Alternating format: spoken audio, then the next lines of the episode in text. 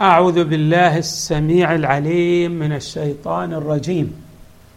بسم الله الرحمن الرحيم والحمد لله رب العالمين والصلاة والسلام على أشرف الخلق سيدنا ونبينا محمد وآله أجمعين الطيبين الطاهرين.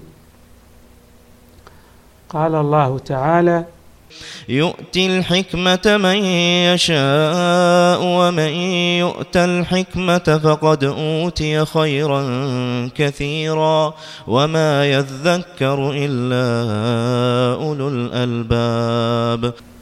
صدق الله العلي العظيم. هذه الآية المباركة جاءت لتبين لنا أن السير على وفق ما يريده الله والأخذ بتعاليمه هو في الحقيقة يدلل على حكمة الآخذ أي أخذ بالتي هي أحسن. وأيضا يدلل على أن ما أخذه هو في غاية الإحكام والإتقان فالحكمة لها معنيان. أكثر من معنى الحكمة طبعا تطلق على الشيء المحكم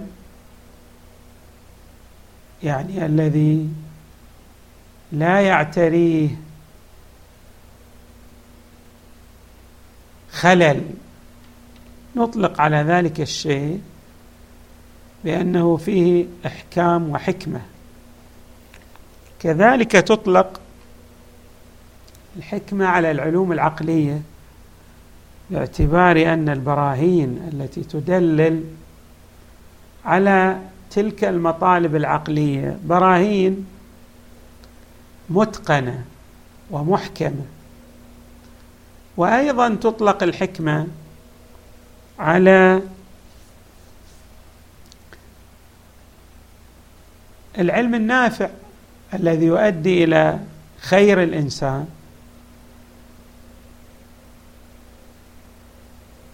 فللحكمة إطلاقات متعددة ولكن بين هذه الإطلاقات قاسم مشترك وهو الإحكام والإتقان للشيء الذي نطلق نطلق عليه حكمة.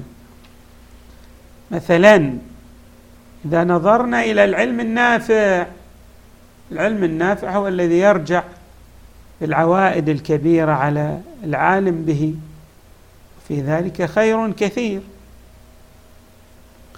وإذا نظرنا إلى الإبرام والإحكام وأطلقناها على الشيء المبرم سواء كان من الأمور المادية أو من الأمور المعنوية البناء المحكم المتقن نقول فيه حكمة.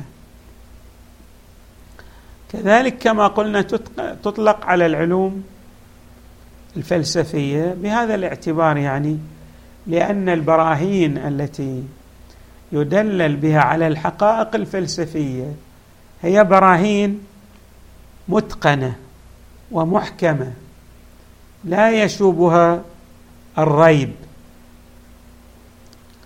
بهذا الاعتبار أطلقنا على العلوم العقلية بأنها علوم حكمية أو علوم الحكمة. وباعتبار وجود النفع أيضا نطلق على الطبيب بأنه حكيم أي نافع. العلم الذي يمارسه الطبيب في معالجة مرضاه يرجع على هؤلاء المرضى بالشفاء الخلاص من أمراضهم.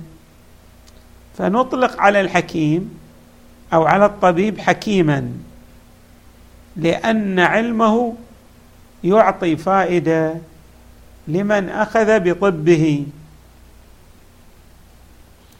الله تبارك وتعالى هنا يبين لنا أنه من سار على الهدي الإلهي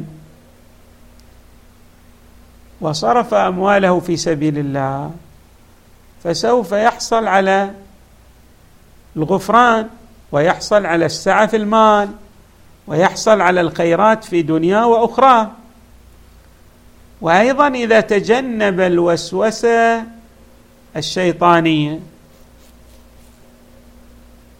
اجتناب الشيطان واتباع الحق هو حكمة للإنسان الذي يأخذ بذلك.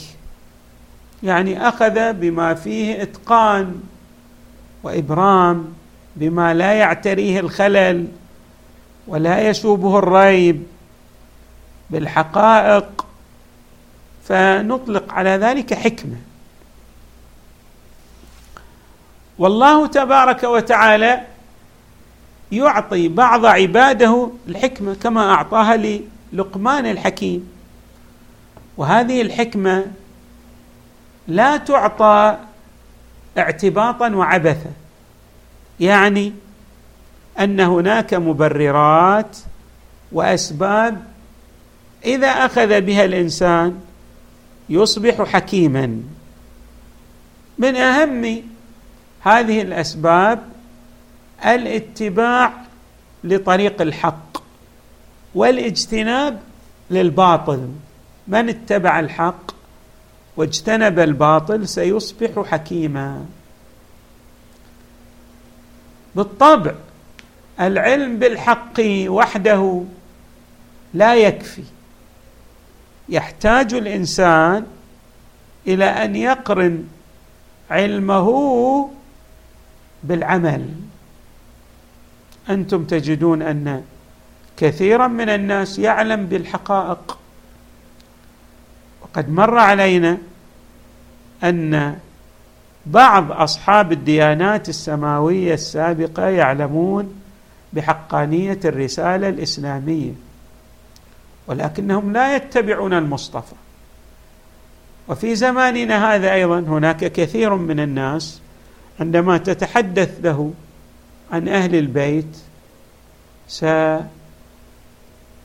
يعني يبدي لك المحبة القوية لأهل البيت ولكنه لا يأخذ عنهم وإنما يأخذ عمن يناوئ أهل البيت عليهم السلام. فهنا لا بد أن نلتفت إلى وجود فارق كبير بين الحب الذي هو الميل العاطفي وبين الحب الذي نسميه الحب العملي الاتباع والأخذ. الله تبارك وتعالى عندما أطلق الحكمة على من أخذ بتعاليمه على من أخذ بهديه على من اتبع السنن الربانية بمعنى أنه علم بها فطبقها في عالم الواقع فأصبح حكيما. والإنسان من أفضل ما يحصل عليه في وجوده أن يصبح حكيما. طبعا أشرنا إلى أن الحكمة هي وضع الأمور في موضعها أو في محلها. كل هذا يرجع إلى العلم والعمل. أن الإنسان يحتاج أن يتعلم وذلك من وضع الشيء في موضعه. وضع الشيء في موضعه يحتاج إلى مقدمات كيف يتاح له أن يضع الأشياء في مواضعها وهو لا يعلم.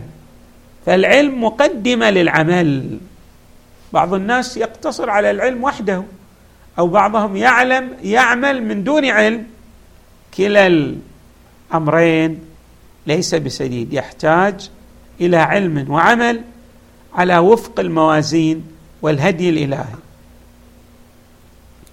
الله يبين لنا أن هذه المنح الربانية والعطايا لا تأتي اعتباطا كما أشرنا وإنما تأتي على وفق قوانين وسنن. وذلك لمن اتبع الحق وعمل به. وسار على وفق ذلك التوجه الذي آه، أوضح في آيات القرآن الكريم. عندئذ الله تبارك وتعالى سيجعله حكيما. سيشرح صدره لمعرفة حقائق الأشياء. والله تبارك وتعالى أيضا يوضح على أن هذه العطية الإلهية هي من أعظم النعم التي يمتن بها الحق على الخلق. ما في أعظم من أن يوفق الإنسان للعلم وللعمل بذلك العلم. أما العلم الذي لا يعمل به الإنسان فهو وباء عليه حج عليه من قبل الله تبارك وتعالى.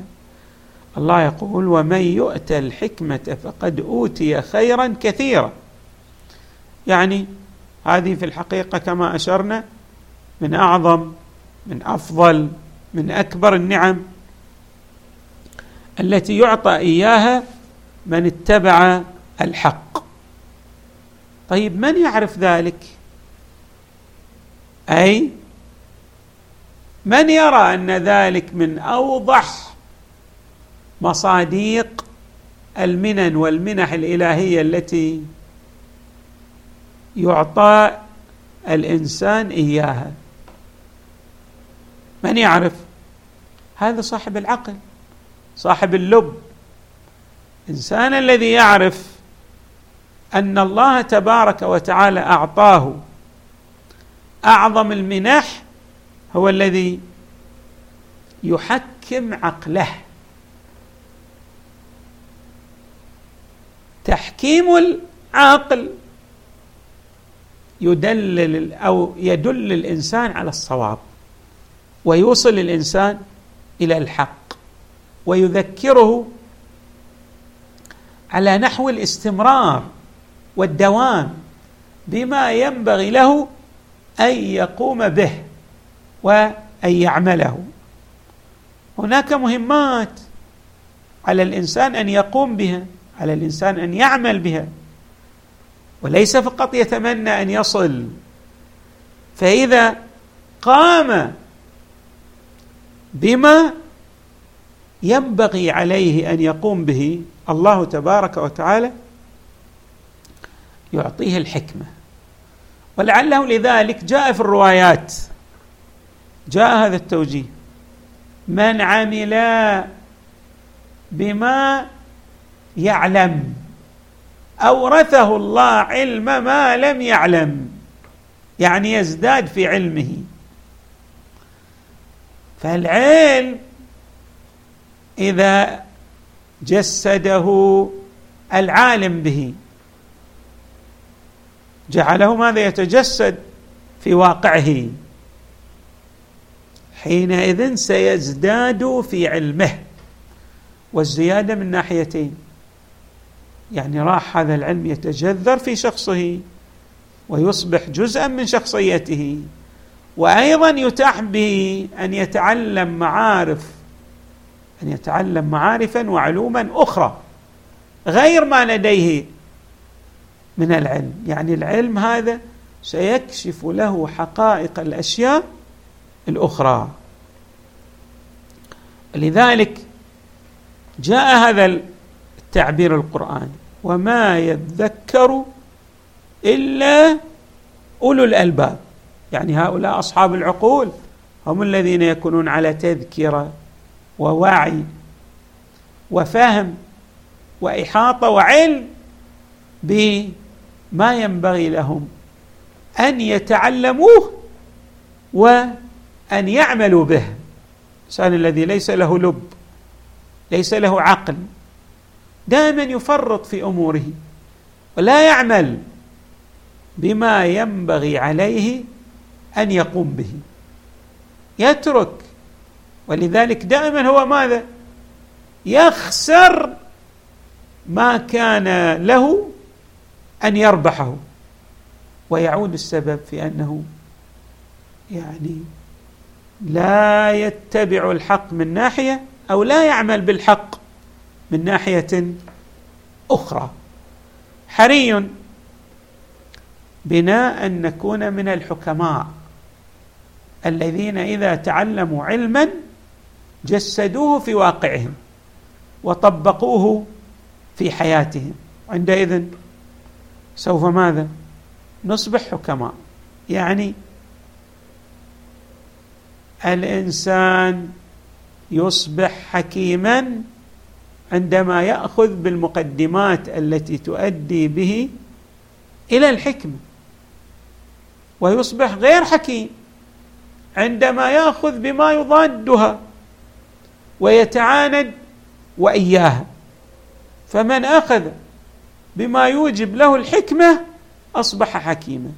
طبعا أي حكمة أعظم من ان من أن الإنسان يوفق لصرف أمواله وقدراته وعلمه وجميع ما حباه الله به في طريق الله تبارك وتعالى في سبيل الله.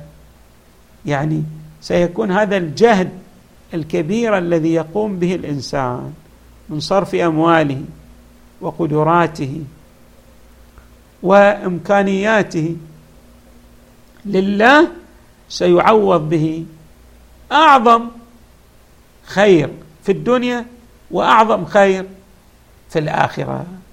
ولعل ما جاء في الآيات يوضح لنا يعني الآيات التي تتحدث عن الآثار الوضعية كما أشرنا بالأمس الماضي لهذا العمل الكبير ألا وهو إنفاق المال في سبيل الله تعالى. نسأل الله تعالى أن يجعلنا من الحكماء السائرين على وفق الهدي الإلهي لنرافق محمدا وآل محمد في الدنيا والآخرة وصلى الله وسلم وزاد وبارك على سيدنا ونبينا محمد وآله أجمعين الطيبين الطاهرين.